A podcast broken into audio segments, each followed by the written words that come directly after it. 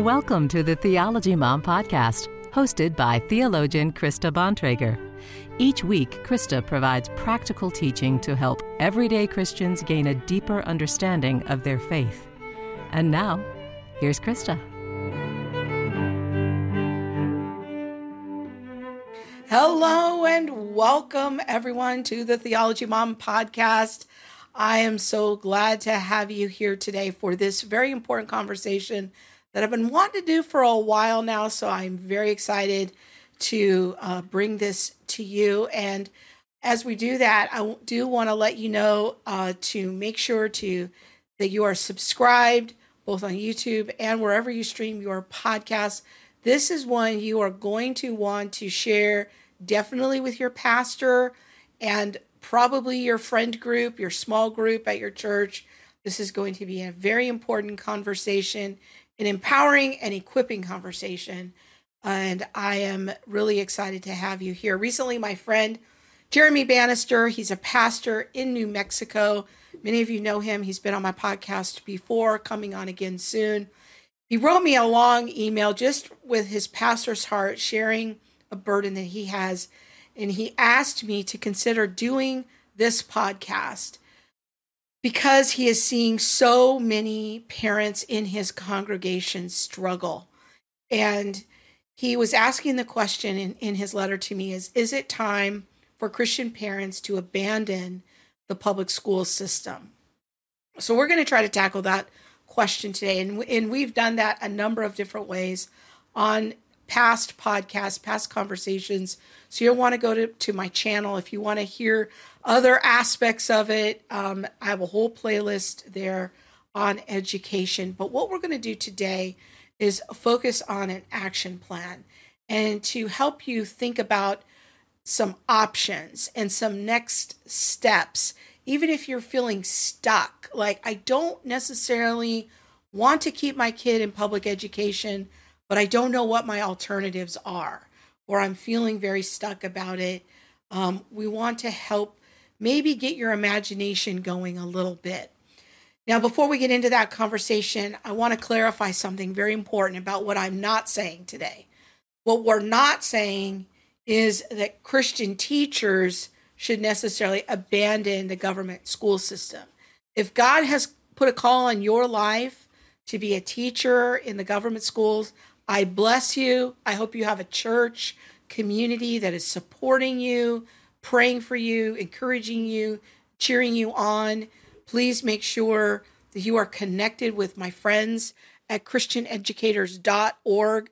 David Schmus and his team there can help provide support for you.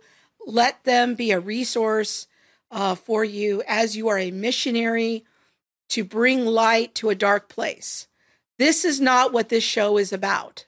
This is not about denigrating teachers, uh, especially Christian brothers and sisters who God has put a call on their life to work in the government school system. Okay, so this is not a show for about you in in any way, shape, or form. What this is is a conversation about children. This is a strategy discussion about how to help educate children who are vulnerable to being sent into government schools because that is not a place that is designed to protect their innocence. At the risk of sounding completely redundant, our children are exposed to the ideas of the critical social theories in some form in nearly every inch of their lives. Their classrooms, on social media, on social on streaming platforms, in movies, and even in some of their churches. Okay? we have covered those topics elsewhere. You can go uh, watch the long conversation I did, the education mega episode with our friend Kelly Ski about all of those kinds of issues and receipts. And I will be having Kelly on again to continue more of that conversation very soon. But this brings me to the big idea of today's discussion. I believe that the next great ministry opportunity for the church is to make it our mission to pool our resources and create a place of refuge for parents who simply want to have a place for their children to get a solid education that doesn't attempt to indoctrinate their children against their faith, but instead builds our children's faith and their education on a firm foundation. And in this podcast, I want to encourage churches to, to harness your power to become a catalyst in your local community to offer creative new solutions. Now, if Krista ruled the world, every church in America would open a school, even if it's a micro school or a homeschool co op, so that every family in that co- local congregation who wants to remove their child from government schools can do it. But this means we're going to need to think creatively. We're going to have to provide solutions that in- also include and don't leave behind people like single parents and low income families. Uh, we don't want our solutions to be so narrow that those people are left behind because those children in those families matter too. They have dignity, value, and worth too. And we want to think about, we won't touch on this in this podcast per se, but it's something we do need to think about is how we can also serve our families who have children with special needs. Now, this is a tall order. I don't have all these answers, but we need to start somewhere to have this conversation. So I've asked my friend George Rosca Jr. from Protect Our Kids to come back. He's been on the All the Things show before uh, to give us an update about his efforts to encourage and empower pastors and parents to start schools in their local churches as an alternative to government schools and a refuge for our children. And with that, I want to say, welcome, George. Thank you for having me, Krista. It's great to have you here. I'm so glad you were able to come and we could do it in person. Yes, yeah. finally. yeah. yeah, it's a lot of fun. I enjoy having people face to face because then we're not talking on each other and you know, just seems a little more more friendly, more personable. I completely agree. so now tell us a little bit about what you do at Protect Our Kids and just a little brief recap of what we covered the first time we talked to you. You call it the triple threat yep, that- of government schools and and the threat that that imposes um, on our kids. So maybe just give us a little recap on that. So that's our elevator speech, the triple threat, because we are constantly trying to get parents to understand very quickly on what's wrong with our government schools, and a lot of them just don't believe us. Yeah. Um, so to keep it simple, uh, we call it the triple threat. First is uh, sex and gender theory. Uh, second is uh, critical race theory, and the third one is social emotional learning. And each one of these topics is actually undergirded by what you call the critical social theories. Mm-hmm. It's a worldview. So in sex and gender theory, it's about comprehensive sexuality education. It's no longer just biological sex education focusing on anatomy it's bringing in the whole gender spectrum. In critical race theory, it's all about putting up the oppressor versus oppressed categories under race, right? And then in social emotional learning, which is the latest trend in public schools, it's all about teaching the values that the critical social theories aspire to and basically infusing them in every curricula. It could be history, it could be math, it could be science, you will start to see all of those values now being propagated everywhere. Very good. And I want to let people know that uh, we have longer versions of each of those topics on our channel. You can go check that out again. There's a whole playlist about critical race theory and diversity, equity, inclusion, and social emotional learning on my channel at Theology Mom. And you can get our all of our past conversations. I even have a whole episode, a crash course on social emotional learning. So if that's new for you, no worries. We're going to get you caught up on that. But I think that what you bring up there is very important because many parents don't they don't they they don't believe you at first. Correct. They often will say, "Well, not in my district." You know, I'm living in rural Wyoming. We don't have these problems. But what I always say to that is, yeah, but if it's not there today, which probably is already, you just don't know it, it's coming soon. Or the other argument is the teachers' unions are everywhere. Hmm. And so they are the ones that are pushing all of this. So, regardless of blue state, red state, blue county, red county, it's there already. Yeah. And so people, I always emphasize it's important for them to go on their school district website and look for some of those keywords like equity, Yes. Or you can just type that in equity. You can type in things like um, race or racism to see how they're defining those terms. Those are common ones I think about. Um, gender is another key search term people can look for.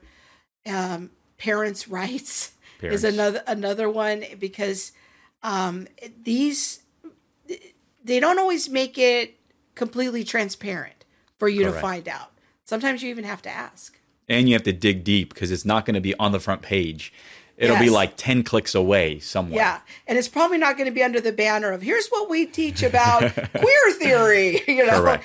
it's it's usually couched in language like belonging and inclusion and a lot of other pretty words. Culturally appropriate history or Yeah. ethnic studies. Yeah. So, okay, so those are some good tips. Now, what we're going to talk about today is really unfolding um of we want to let people know there's a free resource on your website about starting a school. So, why don't you tell people up front like how to get that free resource and and kind of a snapshot of what we're going to be digging into today. Sure. And so, really, the impetus, Krista, of why we even created the resource was back in 2019, we started going up and down the state of California doing conferences in churches, just warning parents and pastors about what's going on. And every single time we, we were doing that, we got the question of, well, what can we do about it? Stop just telling us Yeah. the problem. Right. Give us a solution. So that started this whole process of, okay, well, let's think through how can we solve this problem. Um, and so it's a short booklet, about 20 pages uh, long, um, very colorful. So you will, it's not something that you will fall asleep reading. Um, but uh, it's a 10 step process that we outline for pastors on here are the steps you could be taking right now in your church to bring some kind of an alternative school model into your church. Okay, so Bob's going to put it up on the screen here for us and walk us through like how to find the resource and and what to look for. Yeah, so this is the landing page for our website. On the top right hand side is the menu. So you're going to go to protectourkidsnow.org and then click on the top right hand side. Uh, my website developer calls that the hamburger at the top. Exactly. and then you go to for pastors because this is specifically targeting them. okay. And so we we have a very short page because I understand pastors are very busy. They don't have a lot of time, right?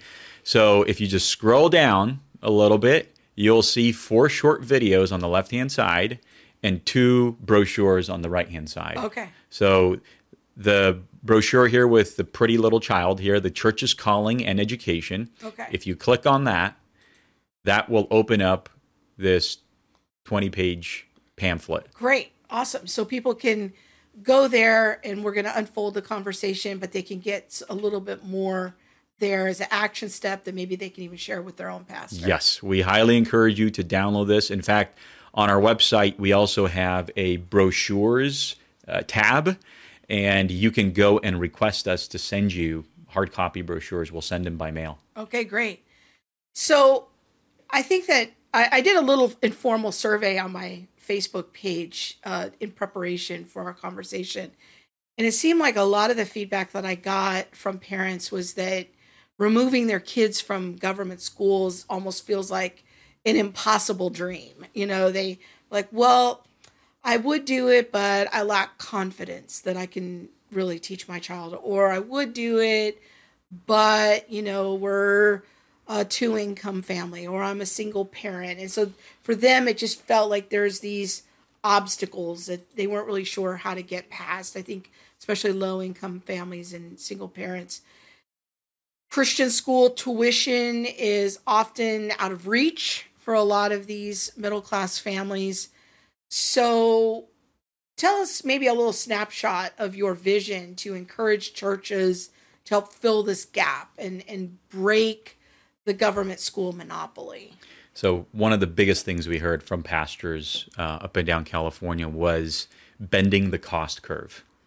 Because in California, high school typically costs you around twenty thousand yeah. dollars per child per school year. Uh, elementary school and junior high is roughly half of that. Um, but that was the first place where we wanted to target a model that pastors could use to really bend that cost curve down. Uh, the the other thing to understand is also um, as a as a pastor, as a church that's considering doing something like this, don't bite off more than you can chew, mm. or don't try to solve all the problems all, all at, once. at once. Okay. You really have to start off with something small. Uh, and so that something small, maybe for your church, could be well, this is going to be for our families only. But we are going to then grow that into expanding it to our local community and then grow it from there to having a better solution for low income families. Um, so you have to take these progressive steps, but our encouragement is start somewhere. Okay. Because when you do start somewhere, you are actually having a huge impact on that government school. Why? Because every child, at least in California, is a dollar sign to our teachers union. They are somewhere around $20,000 per child per school year that our taxpayer dollars are going into funding the government school monopoly. Um, and so you multiply that by, let's say, 30 to 35 children per classroom, and that's one teacher, right? One teacher that's in that classroom, which is typically uh, part of the union in California, they're paying probably about $1,300 per year to their teachers union, and that teachers union is then turning around and using that funding, what and what I call is punching me in the gut as a parent. Yeah. Every single day because that's all they do full time is they create policies that go against my values. Um, and so by pulling kids out, you are now if you pulled 30 kids out you've basically eliminated one teacher from the public school system, which you've eliminated $1,300 in union funding. Now you multiply that by, by what we've seen through COVID, which across the country it's been at, at least on the low end about 1.5 million kids that have been removed from the public school system. You multiply that by the dollar signs for students and for teachers, and how much we are able now to defund the teachers union this is all part of a greater strategy. It's not just of, yes, step one, we have to protect our kids. But step two, there are great ramifications that happen on the other side.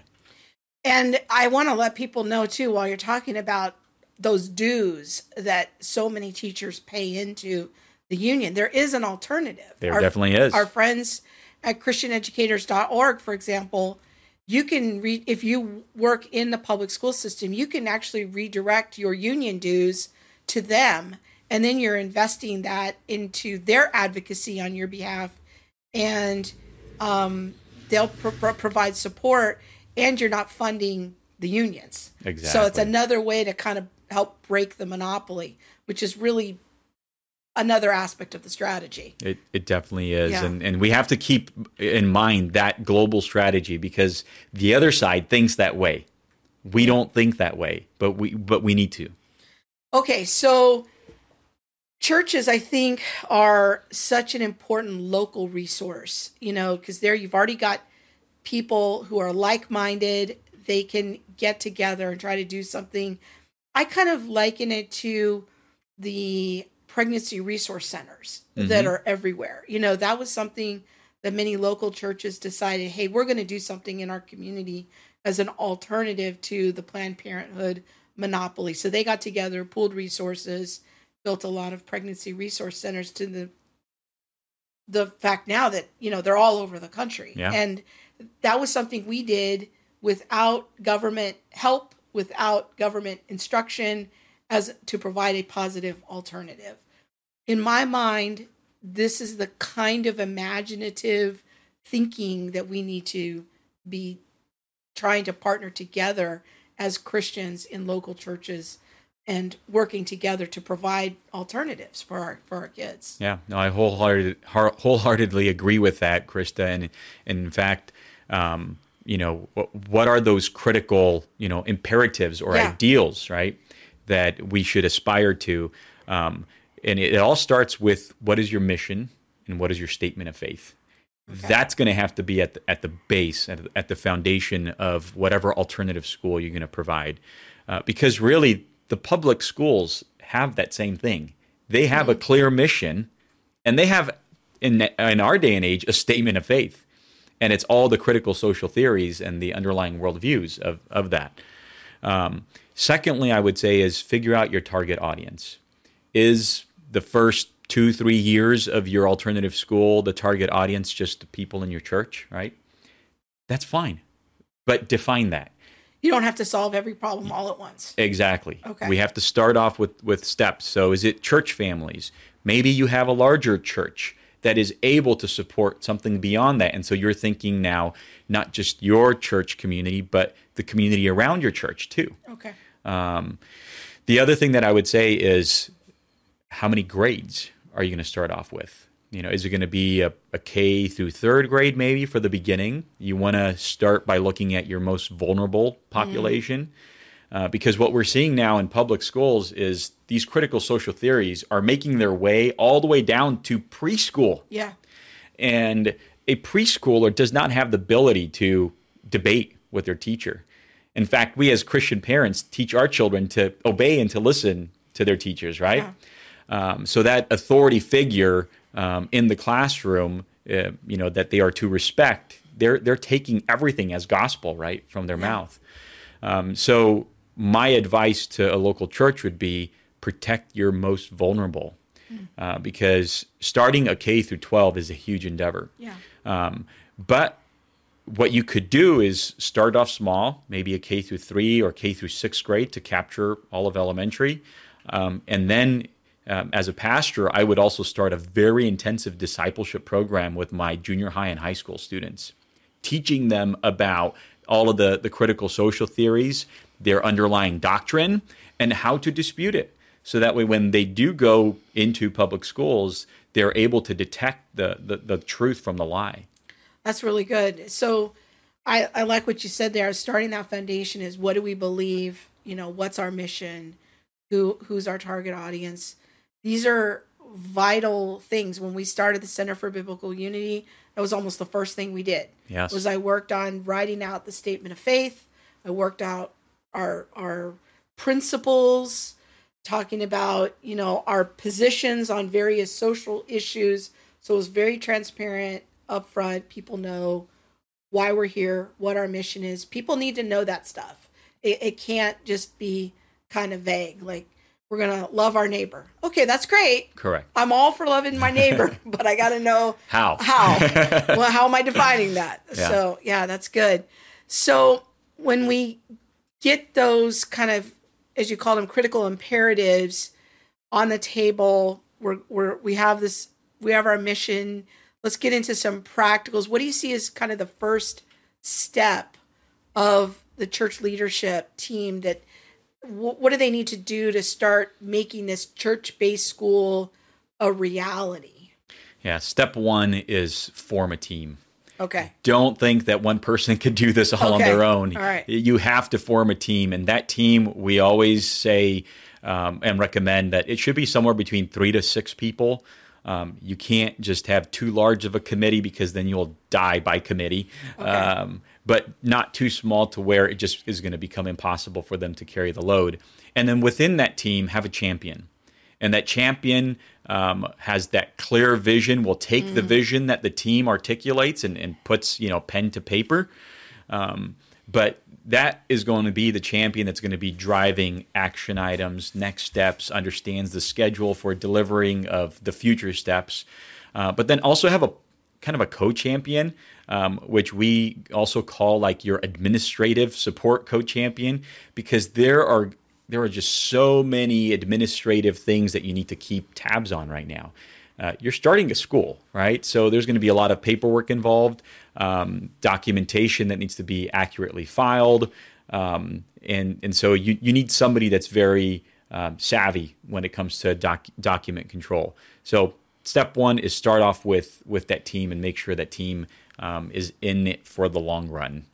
I'm imagining there's going to need to be some kind of business plan because there's going to be tuition payments involved and you're going to have to make sure that costs are covered even if you're trying to keep them kind of minimal. Correct. So so after you have your team we talked about the mission. Um, you know step three is is really choose a school model because that school model is now going to feed into the business plan okay. right um, so you want to understand you know are you doing a conventional private school because that business model is going to look very different. Uh. So choose a school model first. Think through: is it a private school? Is it a more of a um, private school satellite program? Um, are you just going to do a homeschool co-op for now? Yes, your church might have the the building and the facilities and multiple classrooms, right? Um, but you're not ready yet to take on the full uh, administrative load of making it a private school. Okay. So you're going to do more volunteer based, right? Parents who have already been in the homeschooling community, who really understand. There's maybe a, an, an influx of parents who have never done that before, so they would be, you know, bringing their kids to to church, and the parents who have already been doing it, you know, they're they're teaching them. Uh, there could be even a hybrid model with a combination of remote learning, right? So not okay. everything gets done on site so first choose your model and then go on to figuring out then the business plan associated with it. That makes sense. So I'm even thinking in that mix could be I know we get a lot of letters from the ministry of people who used to work in public education until recently but who have left because they just felt like they couldn't they couldn't take it anymore. Um, those people might be lurking in some of these congregations that they might be a resource to help that group get started or might even be willing to oversee some of the tutorials or that kind of a thing.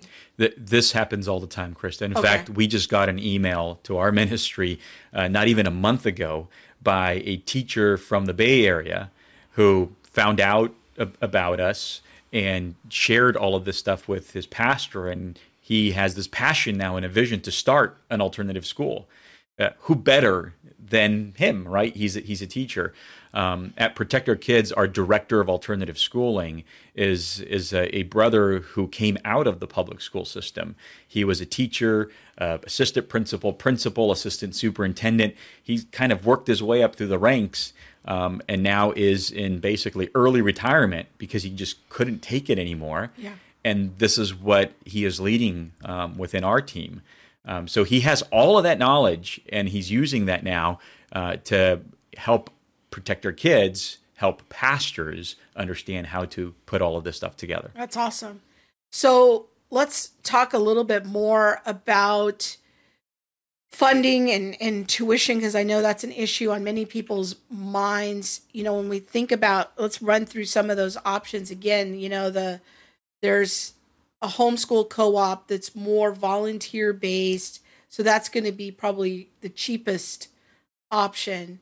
And then there's a satellite i forget what it's it's a psp a psp a private school satellite program. Yeah, yeah and we have that in california. I don't know what other states do but it's a way of homeschooling your child but you're kind of under the covering of a school. And that when I was homeschooling, we went through a PSP for a couple of years. It's cheaper than a full Christian school, but it's kind of a kind of an in between uh, yeah. option. Yep. Yeah. Um, and then there's the full Christian school. So I like your approach of, of like choose your model, and, and we don't have to solve every problem all at once, but we're moving towards solutions. Correct. So in, in that choosing your model, you have, like you said, we, we bracket it. So private school, probably your most expensive. Just start off with encouraging homeschooling, your your cheapest option. Um, we we've run those numbers, um, and um, for let's say if you want to start like a K through six program in your school, um, in your church, if you go a full on private school model where that means you have seven classrooms, so you need seven teachers. Uh, you're probably running at about 15 to 20 kids per class. Um, so you look at all of the expenses of seven teachers plus a principal plus you're going to have somebody doing the accounting Yeah. uh, behind the scenes as well as a secretary.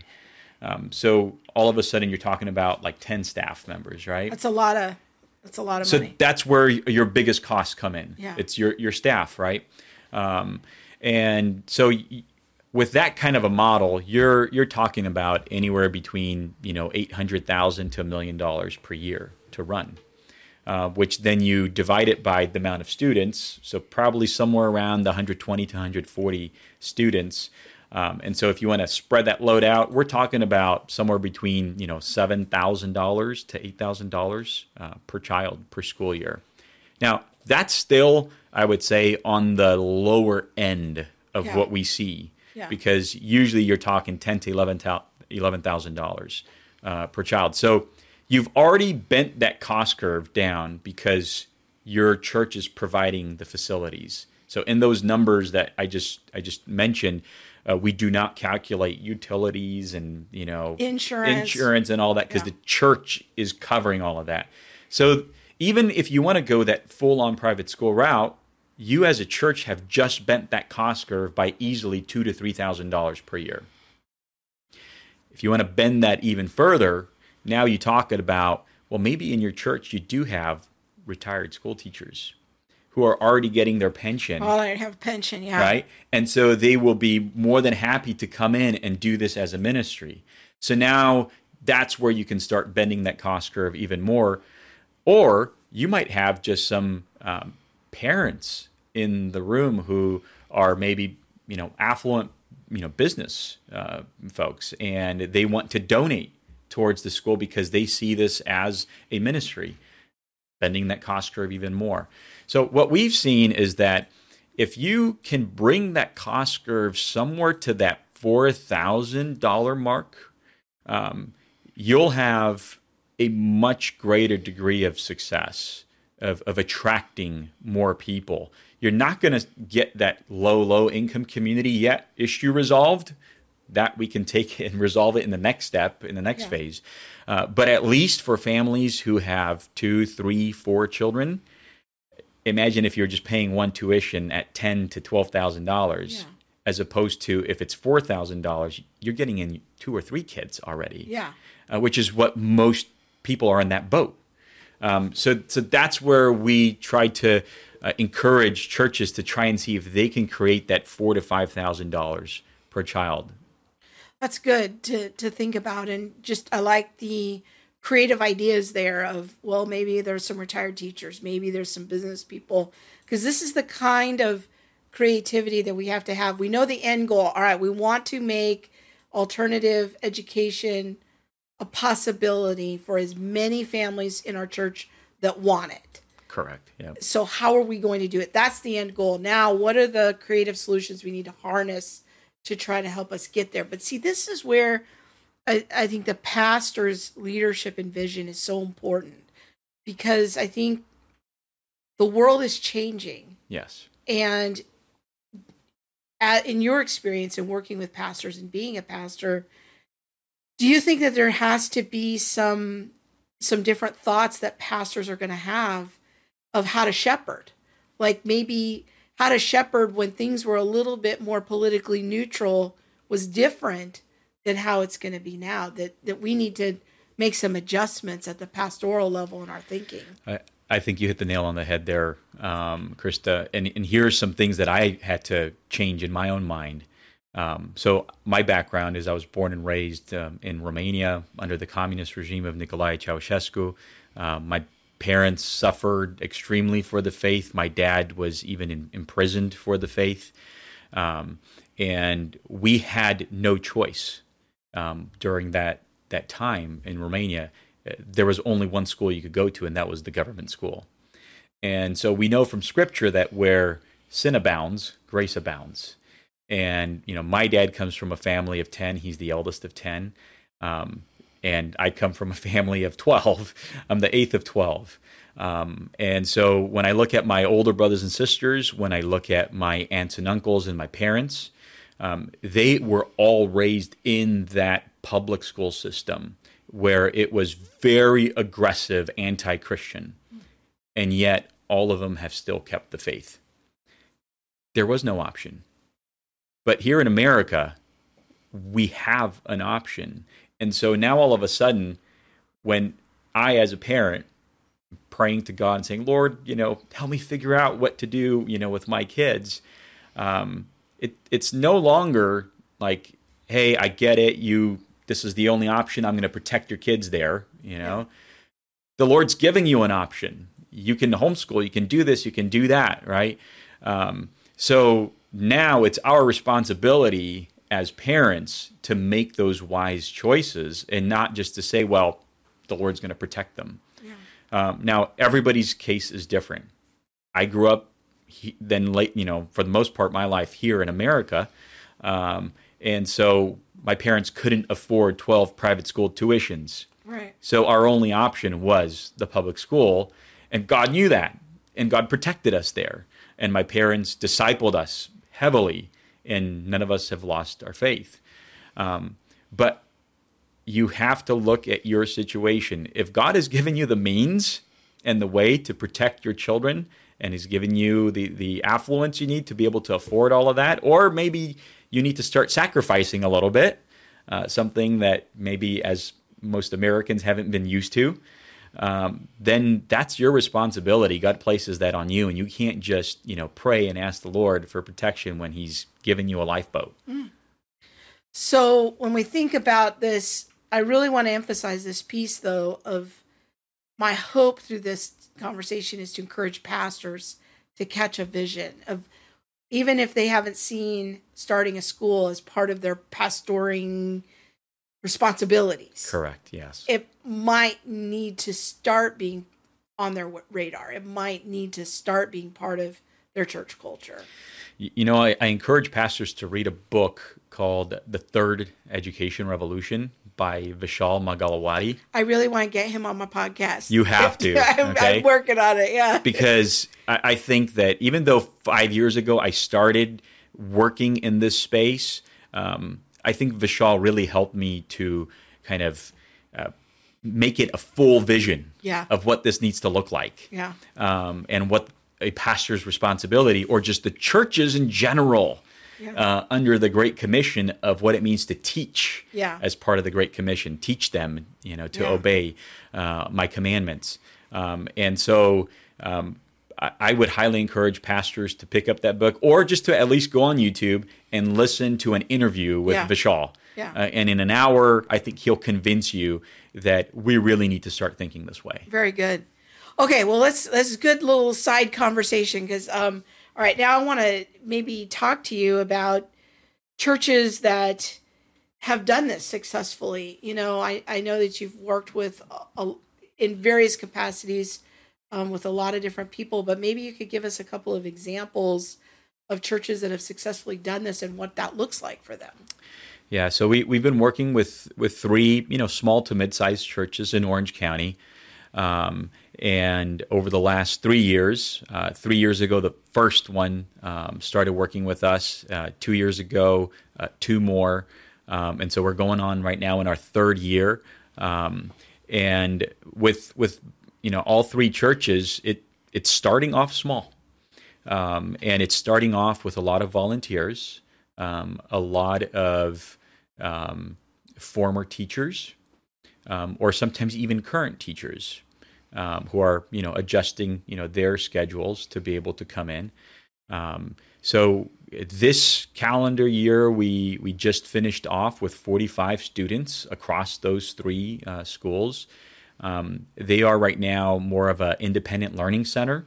So these volunteers, we have over 60 volunteers who come in and teach different um, uh, different parts of the curriculum. You know, if, if it's math, if it's science, if it's arts, social studies, things like that. Um, there, there are no paid staff. So under this model that these three churches have adopted, um, they they are just going the full volunteer route. Um, and they're all part-time volunteers, uh, but we do have three full-time volunteers on each campus uh, because those are the ones that are organizing all of the other volunteers, right? When they need to come in, um, and in terms of um, you know, teaching. It's not a full blown five days a week. Uh, it's more of a three days a week um, that that they're doing. Um, but so far, uh, we we've had some very good success. Uh, again, starting small and just growing from there. Um, but the success is also measured in the impact that you have on these children's lives, uh, because some of these these children are coming from non-believing families, um, and some of these we've already been seeing uh, these families uh, giving their lives to the Lord. Uh, we've had about five families to date uh, that have accepted Jesus Christ as their Lord and Savior. Um, and so, again, this is what these churches are doing. They've opened it up to beyond just their own church family, and they're trying to serve their communities. Um, so that model will look, you know, different from from place to place. Um, but you know, together with with our director of alternative schooling um, that I mentioned before, um, we're we're guiding them, you know, every step of the way, and and hopefully sooner rather than later, they can just go off and fly on their own. That's awesome. So can people reach out to you and you know get some of more expertise and you know engage in some problem solving conversations with your team? Yes yes and yes. Okay. uh, and we highly encourage you to do that. Uh, just go on the contact us uh, uh page on our on our uh, website at protectourkidsnow.org um, and here's what we can do for you. We're we're a small team but we're a mighty team. Um, and uh, we've actually just done this at my own church uh, because I brought in our team to come in and to speak in front of our board and to give a presentation of everything you and I just talked about, and obviously in a little more detail. Yeah. Um, but it allowed our board to ask and grill us with as many questions and concerns that they had. Um, and after they did that, um, they went off and you know spent a couple more weeks praying and, and thinking over the decision and and praise God that they they made the decision to to actually start off with something.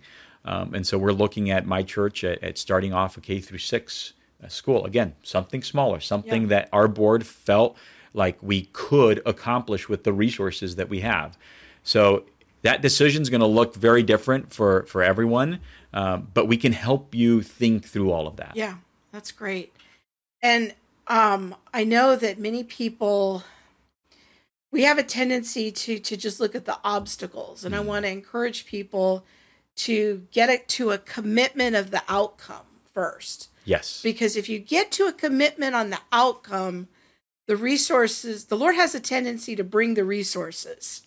But let's not be in so much scarcity that all we do is look at the obstacles, you know. And I, I, I find this time and time again to be true in my life is once I get to the commitment, if the if the Lord is in that commitment, He'll bring all of the resources that are that are needed for that. Amen. So, yeah. Amen. And I, I, tell pastors we we probably use a lot of this saying where the Lord guides, He provides. Yeah. Well, now we we have to start believing in that yeah, saying. that's right. One of the most frequent um, obstacles that people bring up whenever we talk about you know this kind of alternative school model is the issue of insurance. Uh, I've talked to many homeschoolers that are like, oh, I tried to talk to my pastor about maybe starting a co op at our church and being able to broaden it to more families and inviting more families into it. And they're just like, the obstacle of using the building and the insurance and having people there. Do you find like that these are typical obstacles that that people run into with pastors and maybe some thoughts about how to how to get get past that. Yeah so uh, typical it's a very typical obstacle. In fact we discuss it at length in our step nine. Okay. Um, because we, we've seen this come up so much. Um, a, a, lot, a lot of times it's it's overthought. You're overthinking it. Hmm. uh, because if you think about how many kids you have during sunday school on a sunday and how many people you have on your grounds during you know any other kind of event or let's even go for maybe like the big time events or harvest festivals oh, yeah. or you know community outreach community yeah. outreach events yeah. nobody's asking themselves in that board meeting do we have the insurance to do um, typically the answer is is is yes you probably already have the insurance that covers that kind of activity. Um, now, obviously, if you're going to be running a full blown private school, right, that you're going to want to look a little bit more closely into uh, than if you're just running a hybrid model or a homeschool co-op. Okay, because because the insurance requirements are going to differ, but um, from from my understanding is that that is a hurdle that is n- not insurmountable, and it's not as big as most people think it is. Okay, that's good to know because that's probably the number one question we get when we have this conversation. So I'm thinking about some of these as startups as they're getting going, they might need a little bit of help or coaching along the way. Besides reaching out to your team, what else? What other resources might they look for? Yes, recently, Krista, we've actually been introduced to an organization called the Herzog Foundation, and they are providing support for schools that have already started and their ministry is to support those schools and to get them to become mature. Mm. And they do it in two ways. First way is they just ask you to send your team, usually two or three people, um, buy yourself a round trip ticket from wherever you are to Kansas City. Once you are there, they will house you, they will feed you, and they'll uh, get you in a three day seminar. And those seminars happen every week throughout the year on different topics. So if you need help with marketing or fundraising, or if you need help with recruiting or whatever topic you need help with, uh, they are there to provide you that professional development. Um, but then they also take it a step further because they realize that every one of these schools have a, a unique model and they want to pair you up with a mature school that's been around probably for you know 10 15 20 years uh, and that is the closest to the model that you are starting and set you up in this mentor protege relationship. That way, you are not just on this journey alone, and that somebody could be there walking beside you that has already done it before. Wow, that sounds amazing. So, remind us again, I'm going to have Bob put the website up of how people can stay in touch with you and all of that. I don't know if you guys are on social media too. If you are, you can share that as well. Yes, we definitely are. So protectourkidsnow.org. Uh, that's our website. We also have a YouTube channel. Um, and on our YouTube channel, we have a lot of videos, videos on every one of these triple threats, and videos also on other topics. We even have a, a how to homeschool video and taking you step by step and hopefully one of these days we can actually take this how to start an alternative school and convert it into a video as well but the conversation there just needs to be very tailored yeah. per church so it's kind of hard to to create that um, we're on Facebook, so you can find us on Facebook. You can find us on Instagram. Uh, you can find us on Twitter. We just recently opened up Twitter uh, because we're seeing a lot of good things coming up with, with free speech there. So we want to make yeah. sure our our message is being um, you know sent across the, the Twitterverse as well. Um, but YouTube, Instagram, Facebook, and our website, you should be able to find um, most of the stuff that you need. Very good. Well, thank you so much for coming, George. Thank you, Krista. This, is, this has been fun. And I want to encourage each and every one of you parents to prayerfully consider your responsibility before the Lord for your child. Uh, I love what George said earlier about you know your responsibility. Be proactive, protect the vulnerable, but I also want to encourage you to think creatively. Don't just see the obstacle, see the possibility of what could be, and trust the Lord to bring some provision for you. Uh, he has resources that I have often found in my life I didn't even know were available until I got committed to what it is that he had for me. So with that, um, I'm want to just encourage you go check out George's YouTube channel at Protect Our Kids. You can check out my channel at Theology Mom for more resources on these things. Make sure to share this podcast with your pastor and your friends who you're already maybe homeschooling with to help build that community even more, to make those options available to more families. And with that, thank you, good night, and God bless. Thanks for joining us. Make sure to subscribe to the Theology Mom podcast and add your review. You can also follow Krista at Theology Mom on Facebook and YouTube. Join Krista for more theology adventures on the All the Things Show, co hosted with Monique Duson. Thanks for listening.